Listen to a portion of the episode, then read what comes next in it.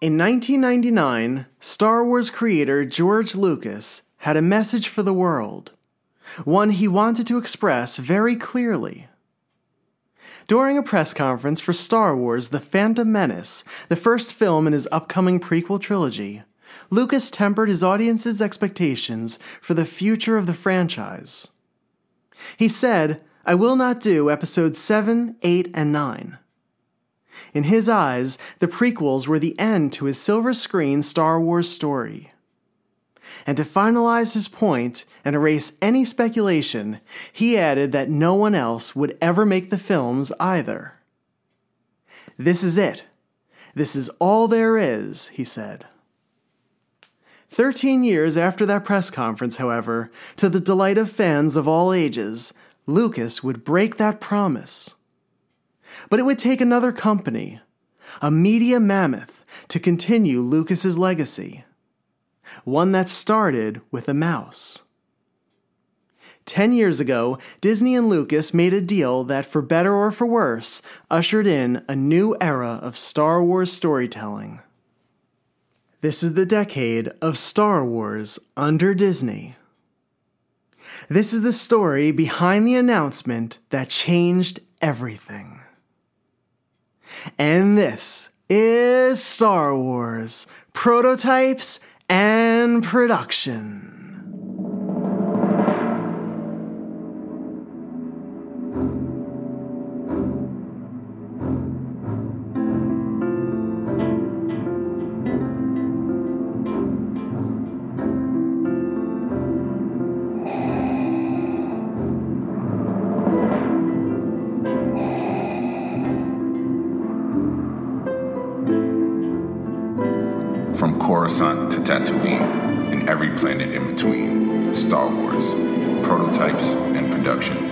Your host David Quinn.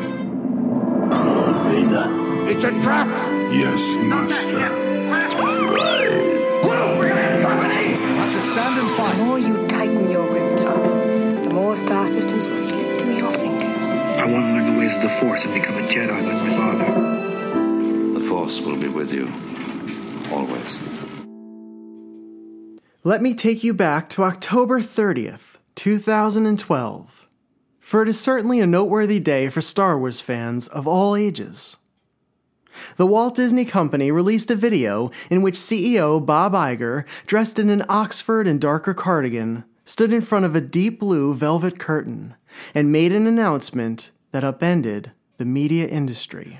Today, I am proud to announce the Walt Disney Company is acquiring Lucasfilm, the global entertainment company founded by George Lucas and the home of the legendary Star Wars franchise. In addition to getting the rights to one of the greatest family franchises and epic stories of all time, Disney is also acquiring all of Lucasfilm's operating businesses, including Industrial Light and Magic and Skywalker Sound. George Lucas is a true visionary and an innovative epic storyteller who has defined modern filmmaking with unforgettable characters and amazing stories. The Star Wars universe now has more than 17,000 characters inhabiting several thousand planets and spanning 20,000 years. And this gives Disney infinite inspiration and opportunities to continue the epic Star Wars saga. Fans can expect a new feature film, Star Wars Episode 7, in theaters worldwide in 2015. And there will be more feature films, as well as consumer products, television projects, games, and theme park attractions. We're thrilled that George has entrusted the future of his extraordinary legacy to the Walt Disney Company and recognize what an honor it is. We truly understand the responsibility that comes with being the caretakers of such iconic characters that are beloved by hundreds of millions all over the world. Disney has a unique ability to grow strong brands and expand fantastic creative content, as we've proven with our successful acquisitions of both Pixar and Marvel. And the addition of Lucasfilm will further our growth strategy and create even more opportunity for Disney to drive significant long term value for our shareholders. George Lucas, the creator of Star Wars and founder of Lucasfilm, appeared next, against the same velvet curtain.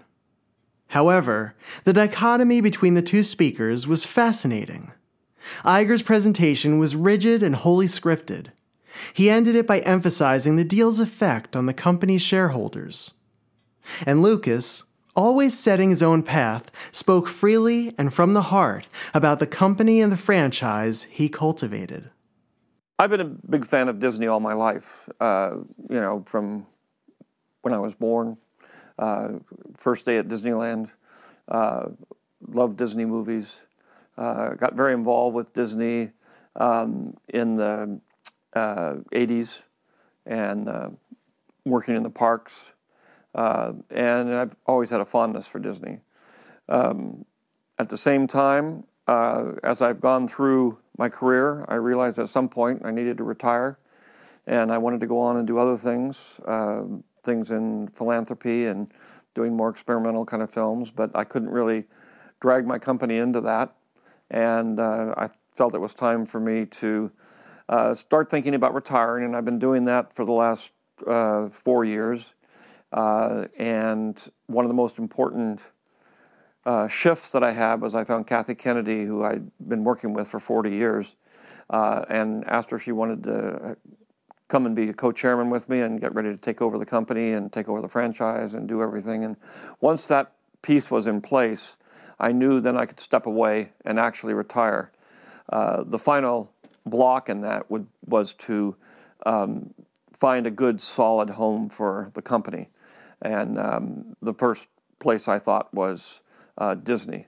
Um, they're large enough, and the match of what our two companies are is just perfect because we're like a mini Disney. We have the same kind of operations, we do the same kind of thing, and I've worked with Disney over the years, and I know how they operate. So it was a perfect match of two companies that are uh, constructed similarly, do the same kind of product, and um, I think uh, will you know it'll give me a chance to go off and explore my own interests at the same time feel completely confident that Disney uh, you know will take good care of the franchise I've built and um, at the same time you know for me I look at it as uh, uh, I'm investing in Disney because that's my retirement fund.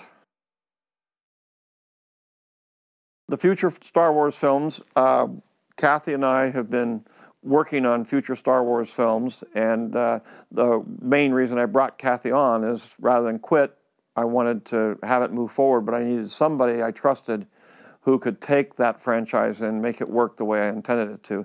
So once Kathy came on board, we started working with writers and started working uh, on all the processes of doing the films. Um, so we've you know got a plan for uh, seven, eight, and nine, which are the, is the, the, end of the trilogy, and um, other films also. So uh, we have a, you know, a large um, uh, group of ideas and characters and books and all kinds of things. We could go on making Star Wars for the next hundred years.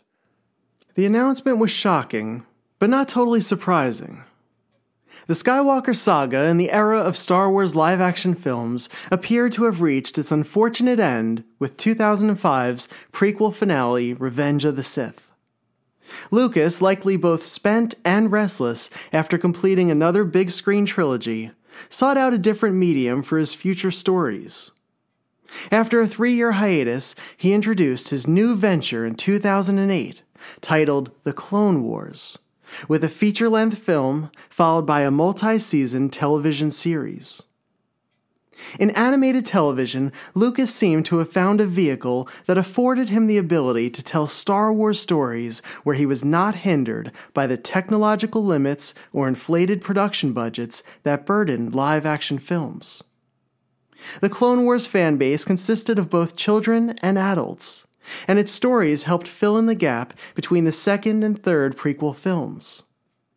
And during that time, Lucas had taken a Padawan of his own under his guidance in Dave Filoni. And the two of them not only fleshed out the characters introduced in the prequels, but they opened the world of Star Wars in fresh and previously unexplored ways. There is a promotional mail-away poster from 1984 that uses a popular internal Kenner slogan Star Wars is forever. But even the most die-hard fan had to face the fact that Lucas's involvement with the galaxy he created would be finite. By 2012, Lucas was 68 years old.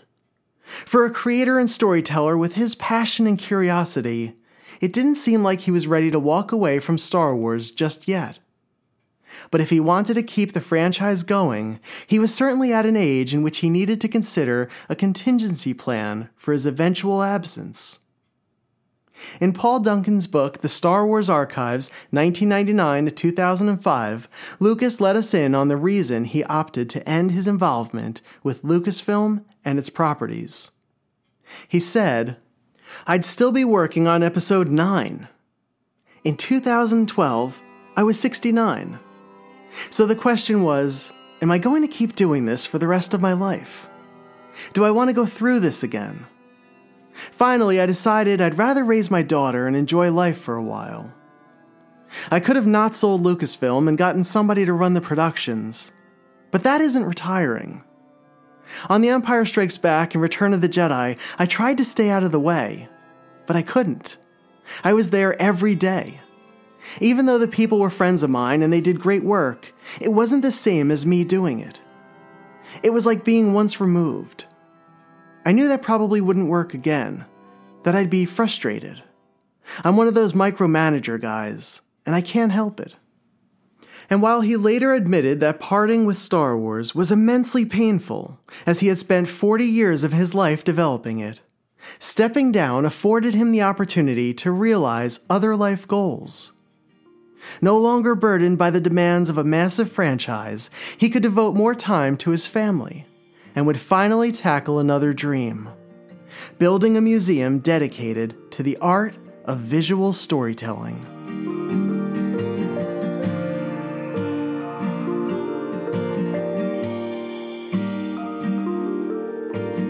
Disney's connection to Star Wars began decades before the 2012 deal.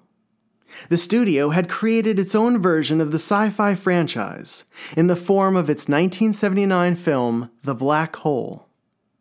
However, the film fizzled at the box office, also collapsing plans to create a black hole centered theme park attraction at Disneyland. And in the early 1980s, Disney's leadership asked Lucas to take the role once held by Walt Disney himself and to run the entire media company. Lucas declined, as his heart was firmly focused in pushing the creative and technological limits of filmmaking. After finishing the original Star Wars trilogy, Lucas partnered with Disney to create the Michael Jackson led Captain EO attraction for the Disney parks. Around that time, Lucas had also toyed with the idea of licensing Lucasfilm properties like Star Wars and Indiana Jones for theme park attractions. Star Wars seemed to fit into Disney's plan perfectly, as the company aimed to make rides that would appeal to a younger generation of visitors. Star Tours, a flight simulator that took parkgoers around the Star Wars galaxy, premiered in 1987 and was an instant success. The ride opened in Orlando's Hollywood Studios, Tokyo Disneyland, and Disneyland Paris over the next five years. And in 1997, Hollywood Studios became home to Star Wars Weekends, a series of weekend events over the course of a month that would offer panels with cast and crew members from the films, celebrity meet and greets, parades, and live shows. In 2011, Disney updated the Star Tours ride with Star Tours The Adventure Continues. Advancements in computer generated technology provided park attendees with a fresh take on a beloved attraction with further planets to explore. And the experience was randomized, propelling guests to ride again and again. Lucas had developed a relationship with Disney and its leadership team, forged by a creativity and a desire to produce immersive experiences that match the filmmaker's vision for Star Wars. The Disney Imagineers proved they could continue the story of Star Wars in unique and fulfilling ways for its attendees and fans. And as Disney looked to the future, it set its sights not just on partnering with Lucasfilm, but on potentially acquiring Lucas's company one day.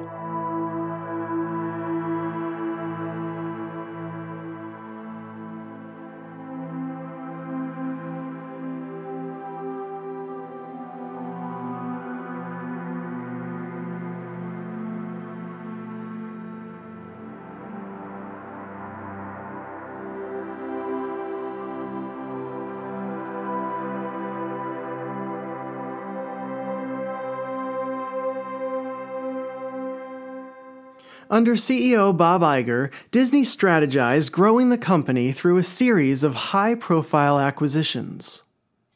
The first came in 2006, when Disney purchased the Pixar Animation Studio for $7.4 billion. The company then set its sights on two media behemoths Marvel and Lucasfilm. Marvel became the priority, as Iger felt Disney had the best chance of landing the company. And with Marvel's vast array of characters and intellectual property, if handled correctly, the deal could net profits for Disney for decades. Lucasfilm seemed to be more of an improbability. After all, Lucas still owned and ran the company he created 30 years earlier. Yes, it's true, he was nearing the age where most people retire.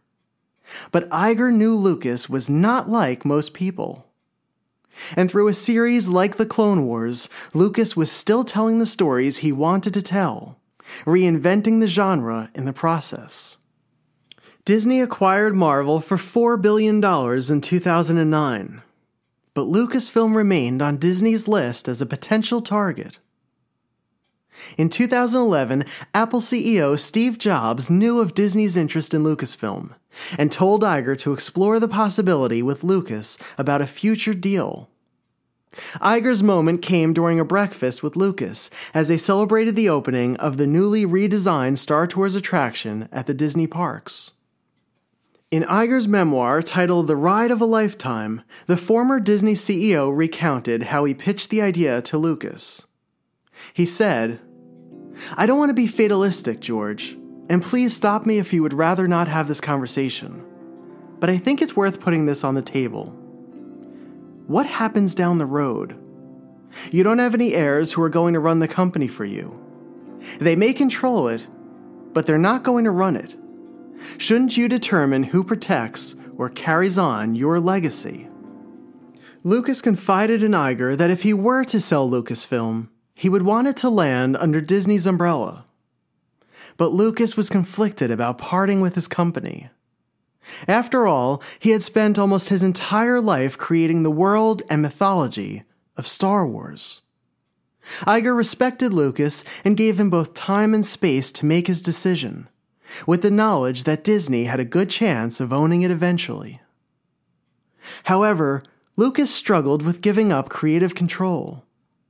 But he had observed how Disney handled Marvel and Pixar in the months and years after purchasing them.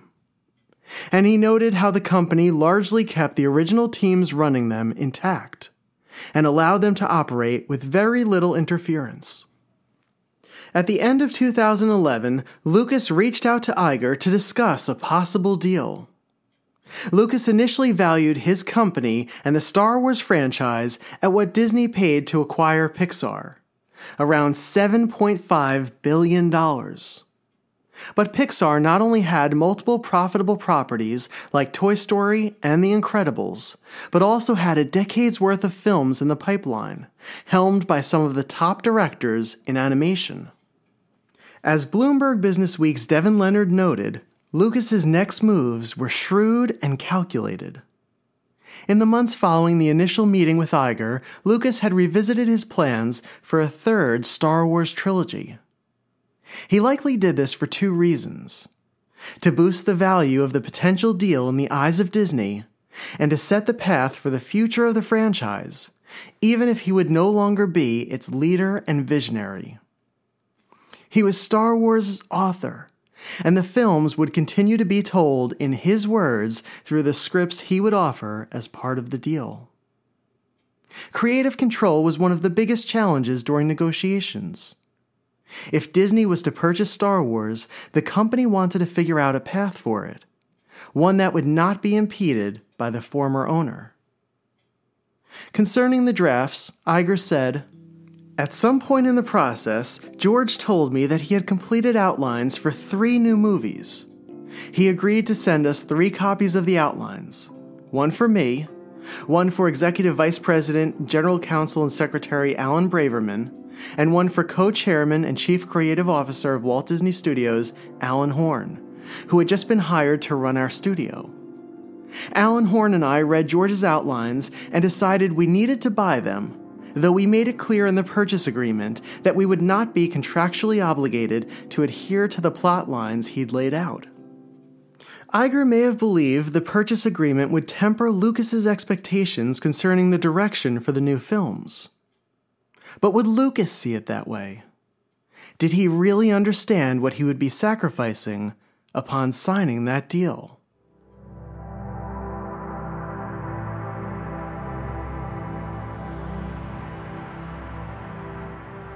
If George Lucas was going to relinquish creative control of Star Wars to Disney, he wanted to make sure Lucasfilm continued with a competent leader.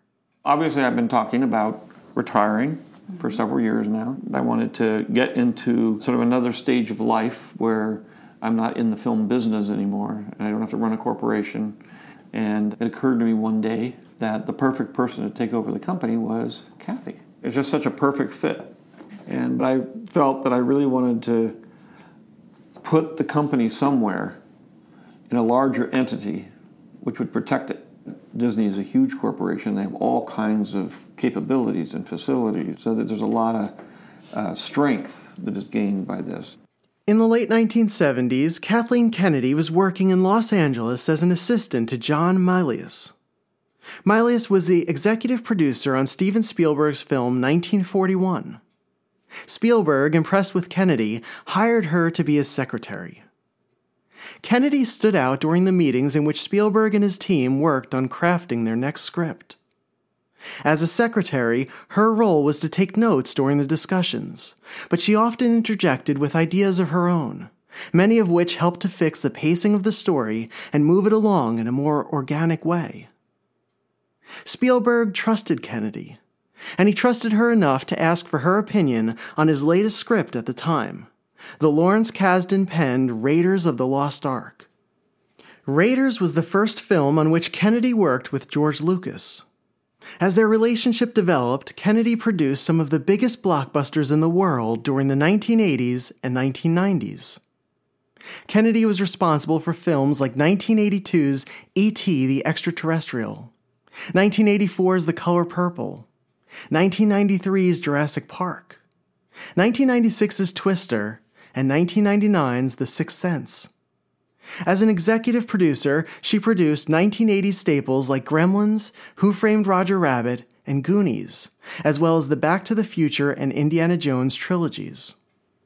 And heading into a new century, she added to her already impressive resume with 2001's Artificial Intelligence, 2003's Seabiscuit, 2005's Munich and War of the Worlds, 2008's The Curious Case of Benjamin Button, and 2012's Lincoln. Kennedy also co founded the studio Amblin Entertainment with Spielberg in 1981, and the Kennedy Marshall Company a decade later with her husband, Frank Marshall. To Lucas, Kennedy was the perfect choice, and maybe the only one he truly trusted to lead Lucasfilm. She had a proven track record of excellence over decades in the film industry and had worked with some of the greatest filmmakers and visionaries. Kennedy had a reputation as one of the most respected producers. Above all, Lucas considered her a friend. Before entering into the negotiations for the deal, Lucas told Kennedy about his plans to sell Lucasfilm and invited her to step into the role as Lucasfilm's president for the new era under Disney. When asked about the demands of this sudden and new opportunity, Kennedy candidly said, It's a lot on my plate, but it's been fantastic. I consider it such an honor that George came to me after all these years and asked me if I would take over the company and ensure that his legacy continued. There's going to be a lot that looks really fun and interesting, and it will still utilize many of the skills that I use as a producer. I don't envision that a lot will change that dramatically. Many of the movies that I did with Steven over the years involved carrying through a lot of other areas of the business and making movies, and that's something that I'll probably end up doing more of. But I'm finding out what the job is right now.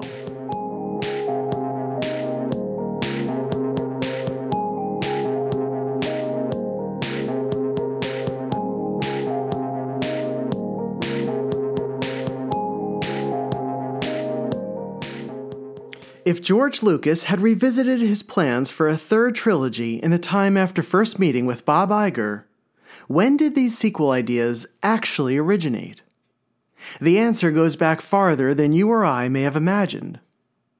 During a press junket to promote the 2004 release of the Star Wars Trilogy DVD box set, actor Mark Hamill, who portrayed Luke Skywalker, shared some of the earliest conversations he had with Lucas about future Star Wars trilogies. Hamill said, He talked about doing a 7, 8, 9.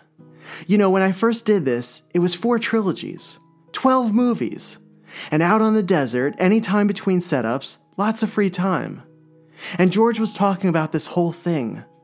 I said to him, Why are you starting with 4, 5, and 6?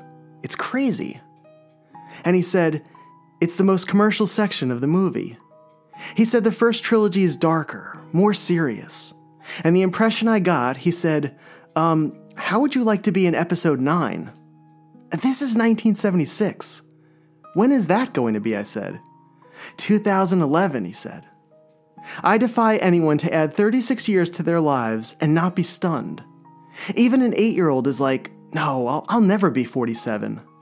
So I did the math and figured out how old I'd be.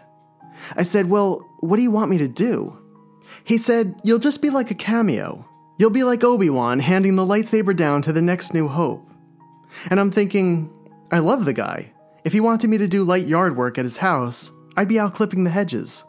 So I went, Sure. But I thought he just realized that he's not going to be doing it the rest of his life and he'd rather not do that. This was supported by an on air interview Hamill did back in 1983, where he first shared part of that story. So loyal to George, and I owe him so much. He at one time said, Would you consider playing an Obi Wan type character handing Excalibur down to the next generation? I said, When that, would that be? And at the time, he said, Around, all around 2011. Mm. I thought, Gee, I, as much as I'd like to have a job lined up at the turn of the century, I was figuring out how old I'd be at that point, and I thought, uh, Well, I don't know. Lucas's plan for Star Wars had been to tell a multi generational story about a family. The prequels told the story of Anakin and Padme. The original trilogy, episodes 4, 5, and 6, highlighted Anakin's redemption through his children, Luke and Leia. The first three movies had all kinds of issues. They looked at the stories and they said, We want to make something for the fans. So I said, All I wanted to do was tell a story of what happened you know, it started here and it went there, and it's all about generations, and it's about, you know, the issues of fathers and sons and grandfathers, and it's a family soap opera. I mean, ultimately, I mean, space, we call it space opera, but it, people don't realize it's actually a soap opera, and it's all about family problems and that. It's not about spaceships. Episode seven would kick off the era of the sequel trilogy, continuing the Star Wars epic decades after Return of the Jedi and Lucas aimed to tell the story of Anakin's two grandchildren, whom he named Kira and Sam. He also wanted to bring back his beloved hero Luke Skywalker, but present him as alone and in exile after being betrayed by a former student of the Force. Working with Toy Story 3's screenwriter Michael Arndt and Lawrence Kasdan, Lucas wanted to dive deeper into the mythology of the Force, showcasing an idea he first crafted in the 1970s as he wrote the first Star Wars script. He said he wanted to get into a microbiotic world in the sequels, telling the story of creatures he called the Whills, who were the essence of the Force and communicated through the midichlorians, an element he introduced in the prequels. It's fascinating to hear Lucas's intentions for a future Star Wars story. For one, he is the creator of that universe, who spoke lightsabers and Wookiees into existence. And we know that when Lucas had an idea like the microbiotic force, even if it seems impossible to put on the big screen, he would find a way to do it. For Lucas, a sequel trilogy was not simply a vehicle to raise the value of a deal with Disney. It was a long gestating part to a story the master desired to finish. To seemingly bring upon a redemption to a lost Luke by the grandchildren of Anakin Skywalker. To reveal the mysteries of the all encompassing magical force. And to possibly end the Skywalker saga his way.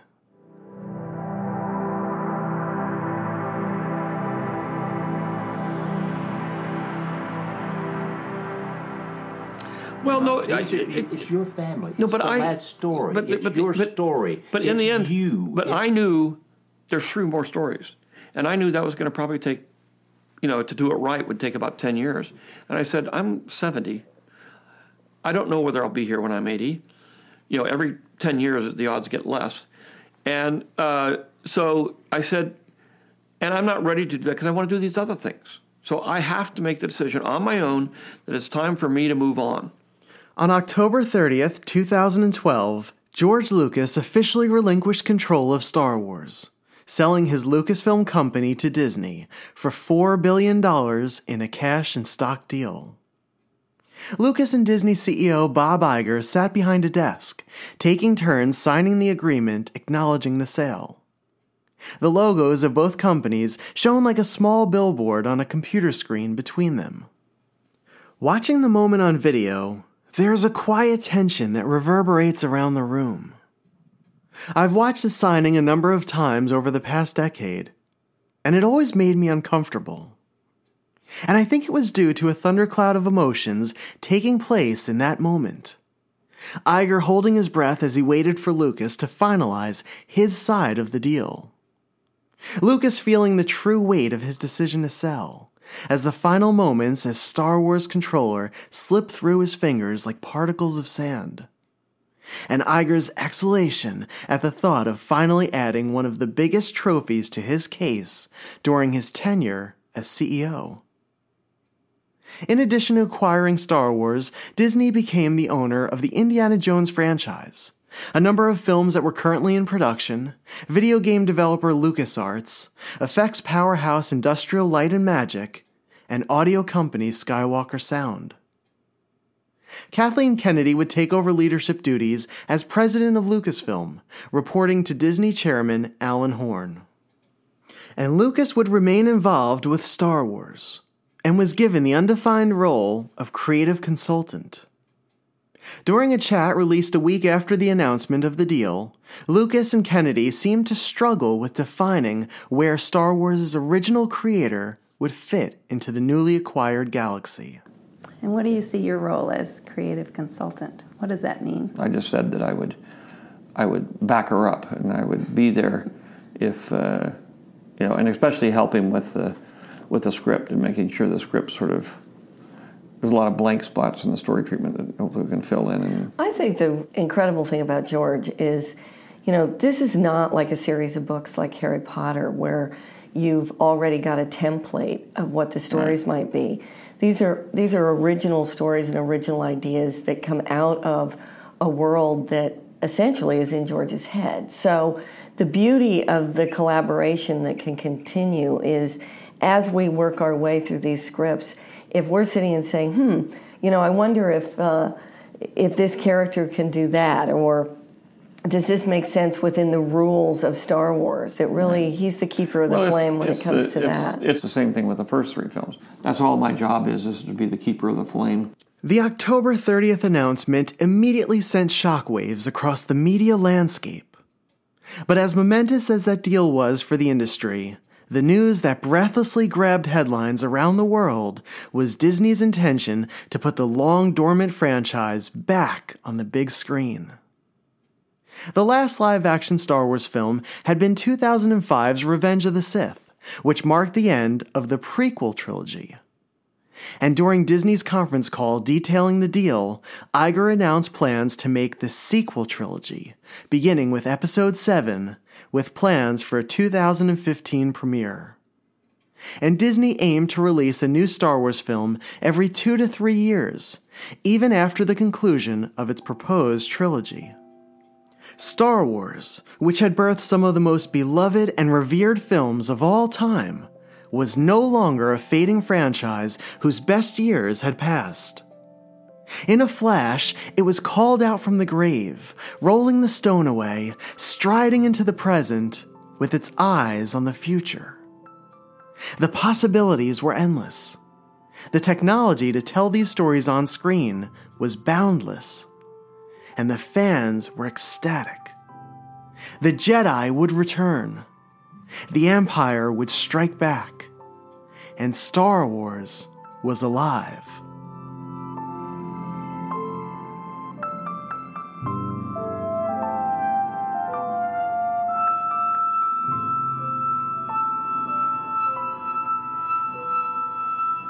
Hurricane Sandy crashing on shore, winds now at 90 miles per hour, and this storm is so big, so vast, 60 million Americans will feel its power. The week around the announcement is one I'll never forget.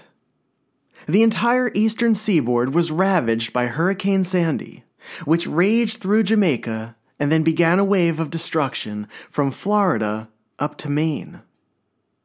The hurricane left its mark across the country, with the damages totaling more than $65 billion. Floodwaters turned New York City's subway system into an aquarium.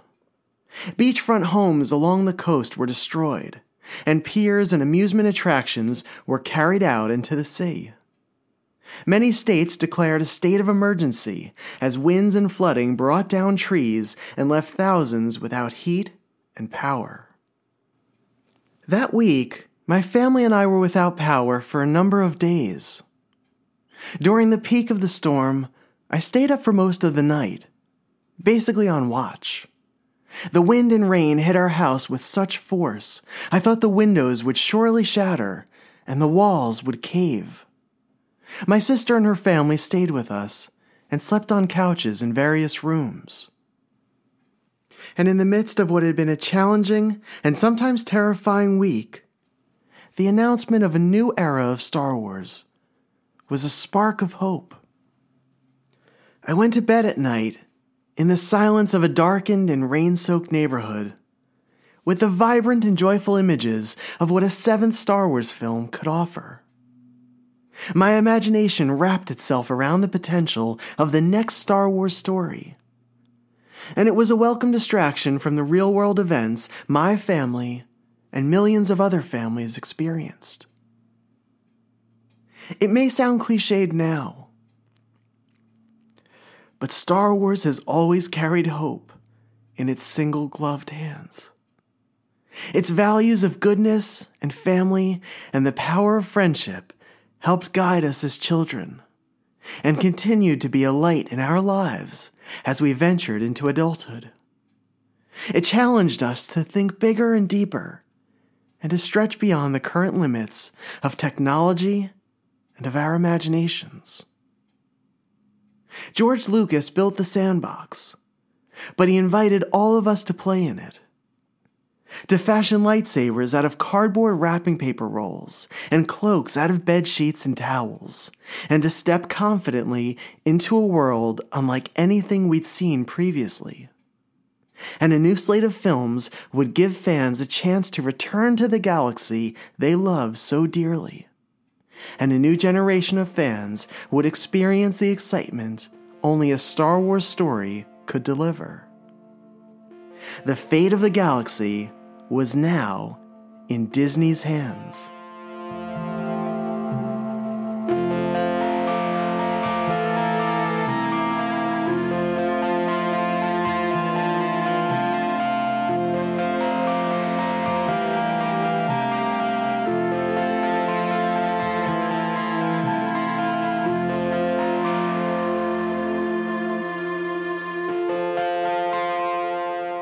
When you wish upon a Death Star. During the conference call, Disney confirmed plans to expand Star Wars' reach beyond the films. The intent was to integrate the property into any potential medium, as video games, in series across the television landscape, and within attractions at many of the Disney parks. And while the announcement reignited excitement among Star Wars fans anticipating seeing the next chapter play out in theaters across the globe, some expressed trepidation over Disney taking total ownership. The fear was losing the franchise to the dark side, that is, to have it become too corporate, where the essence of Star Wars would be watered down as the focus shifted to capitalizing on merchandising the brand instead. However, Disney's largely hands off approach to the Marvel films beginning in 2009 offered hope that the company would let Lucas and his team finish the story he created, as he wanted to tell it and without interference. That any new Star Wars story would align with Lucas's original vision for it. that whomever was chosen to helm future films and series would have the freedom to think big, as Lucas once did. And still, there were some who did not want to see another Star Wars film, regardless of who was in charge of Lucasfilm. For many fans of the original trilogy, the prequels were a disappointment in both quality and in storytelling. And that frustration with the franchise caused many to shift their fandom to other sci fi and fantasy stories, or to limit what they considered true Star Wars content to Star Wars, Empire, and Jedi. If Disney was to use Lucas's ideas for the sequel trilogy, would the films be hampered by the same shortcomings of the prequels? Could the fandom handle another round of on screen letdowns? And if Disney chose to leave Lucas's direction behind and forge its own path, would that benefit the experience or hinder the overall story? Yet it must be said, Star Wars' shining light is that it is a story of family, one that spans generations. And what happens in a galaxy far, far away can have an immense effect on movie going families here on Earth. Audiences that witnessed the magic of the originals and prequels in theaters were now at the age in which they were parents themselves. The Disney deal would deliver a new trilogy for fans to share with their children and to see the films together for the first time. Those who were introduced to Star Wars through the Clone Wars series would now have a trilogy of their own.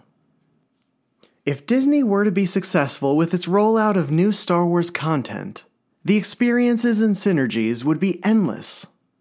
Bringing Star Wars characters and worlds to the parks could match or surpass what Harry Potter did for Universal Studios in Orlando, stoking a fan base and giving them another place to spend their money. The video games could bring both familiar and previously unexplored worlds into players' homes. Gamers could reunite with beloved characters in prequel or sequel stories or the video games could act as testing sites for all new franchises, ones that could eventually make their way onto movie screens. And of course, toys and merchandise could be created for any of these pursuits, building a brand loyalty and a further connection with the content. As I always say, collectibles are tangible souvenirs of intangible moments and if the new stories were to resonate with multiple generations, Disney's return on its $4 billion investment could be profitable for the media conglomerate for decades. Upon Disney's announcement, some media figures and those who were connected to Star Wars shared their thoughts about the acquisition. New York Times columnist Dave Itzkoff accurately captured the unease that came from Disney snatching yet another pop culture property. On the day of the announcement, he wrote, This is just like that scene in Star Wars when the Empire gets bought out by an even bigger empire. Entertainment Weekly asked Timothy Zahn, author of the beloved 1990s Heir to the Empire trilogy, which direction he'd like to see the new films take.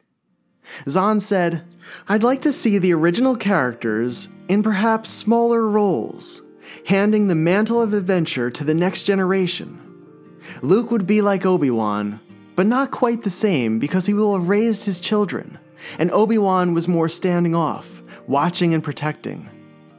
I'd love to see a good father son, or mother son, or daughter story. I'd like to see family. We haven't seen a lot of good family stuff in Star Wars. A lot of it has been dysfunctional and driven by somebody else. Anakin was a slave and manipulated all his life. Luke and Leia never knew each other. Film critic Leonard Maltin sounded cautiously optimistic when discussing both the potential and pressure of a new Star Wars story. He said, It's a blank page right now. We don't just know. When the first movie came out, no one had any faith in it. Fox gave back the merchandising rights to Lucas. No one saw it coming. Now, you have the exact opposite situation. Expectations and demand are so high, they have a lot to live up to.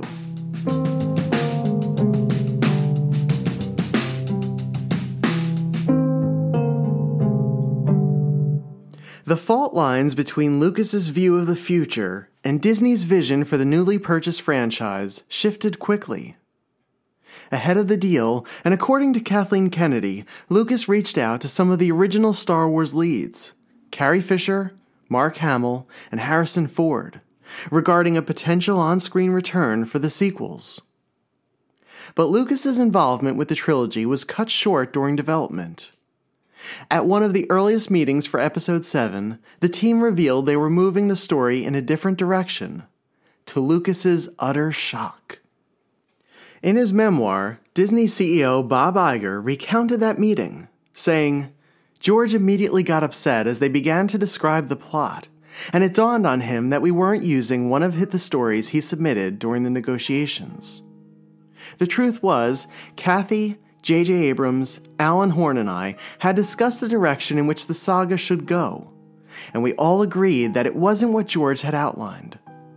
George knew we weren't contractually bound to anything, but he thought that our buying the story treatments was a tacit promise that we'd follow them, and he was disappointed that his story was being discarded.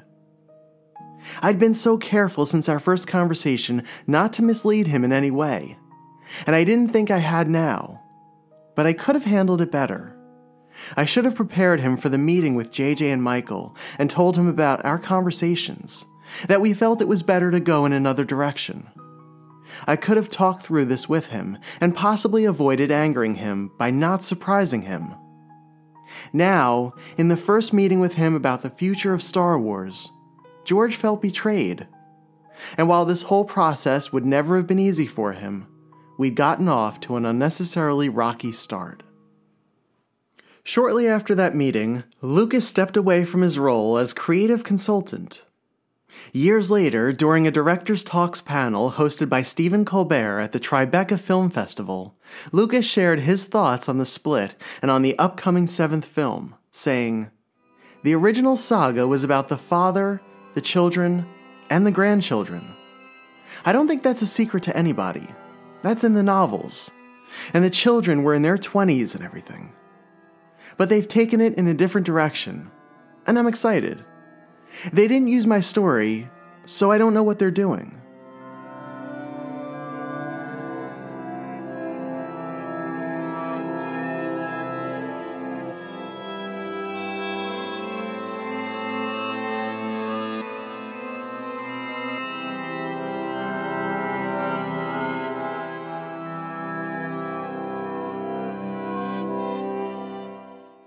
In December of 2012, the Federal Trade Commission announced it found no issues with Disney's pursuit of Lucasfilm, and that the deal could move forward.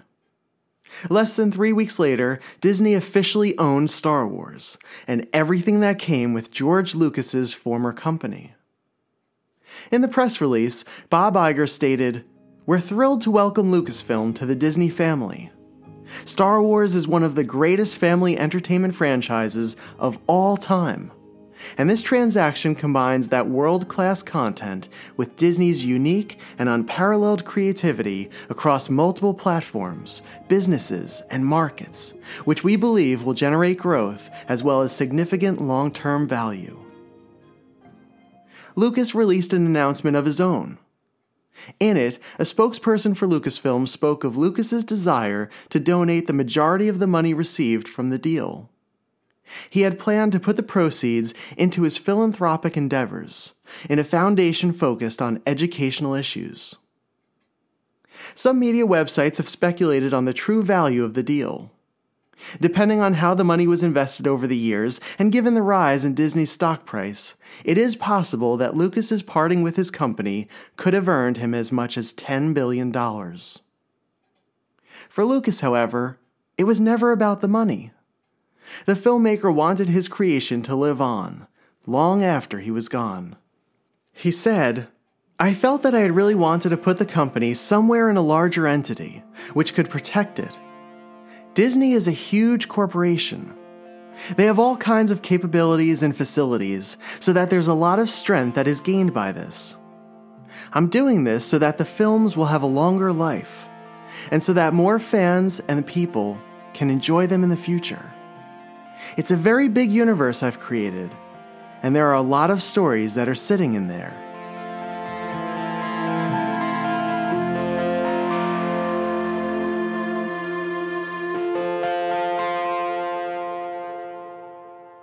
And that is the story behind how George Lucas sold the Star Wars franchise he created 35 years earlier, and how Disney acquired the Lucasfilm Company.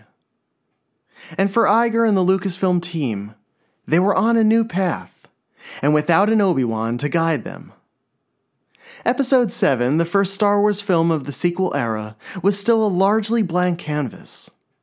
Breaking the story and drafting a script turned out to be a daunting task but J.J. Abrams and Lawrence Kasdan were up for the challenge.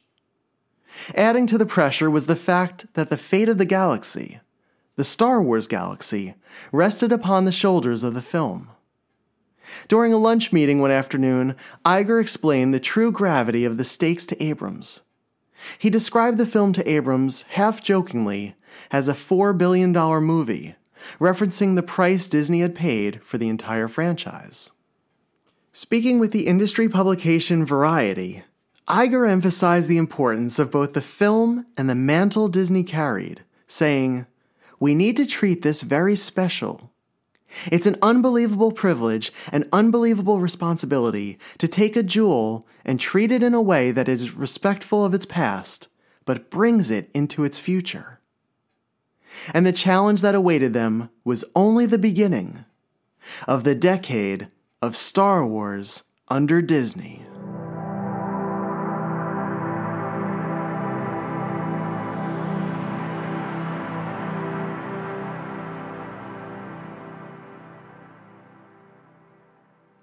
I hope you enjoyed this episode. It's hard to believe that a decade has passed since George Lucas left the company he created and sold it to the Walt Disney Company. There now exists a generation of fans who only know Star Wars as a Disney owned property, which is just as surprising as the deal itself. Leading up to the 10th anniversary, I decided to explore the story behind the deal, as I thought it would be a great topic for this podcast. But I wanted to better understand how and why Lucas finally let go of the once in a lifetime franchise, and how Disney acquired it and what I learned from my research was fascinating. I love the quote in the clip of Mark Hamill talking about how George Lucas approached him about doing the sequel trilogy back in 1976. And as someone who grew up on Lucas's Star Wars stories, it was nice to know that his ultimate reason for selling Lucasfilm was to protect the property he loved and to have it continue for generations. This episode was one of my favorites to produce. I was able to release it on the official 10th anniversary of the deal, down to the day, which I thought would be a nice way to acknowledge it, since it has affected Star Wars fans of all ages, all around the world. The podcast has delivered many blessings since I started it a few years ago, and today is one of those days. If you enjoyed this look at Disney's acquisition of Lucasfilm, and if the podcast has joined the ranks of becoming one of your favorites, please leave a review on your preferred podcast platform. By doing so, you have the power to share this podcast with others, and you never know the impact a simple review may have on someone else's life. I've listened to other podcasts based on a great review I've read, and a lot of the ones I've tried are now among my favorites today. I'm planning on continuing the Decade of Star Wars Under Disney series throughout the coming year, covering the unique moments that affected the franchise in memorable ways. And I have some really special collectors themed episodes coming up over the next few weeks. And I think you'll love them. And I'll continue reporting about an all new decade as it unfolds on Star Wars, prototypes, and production.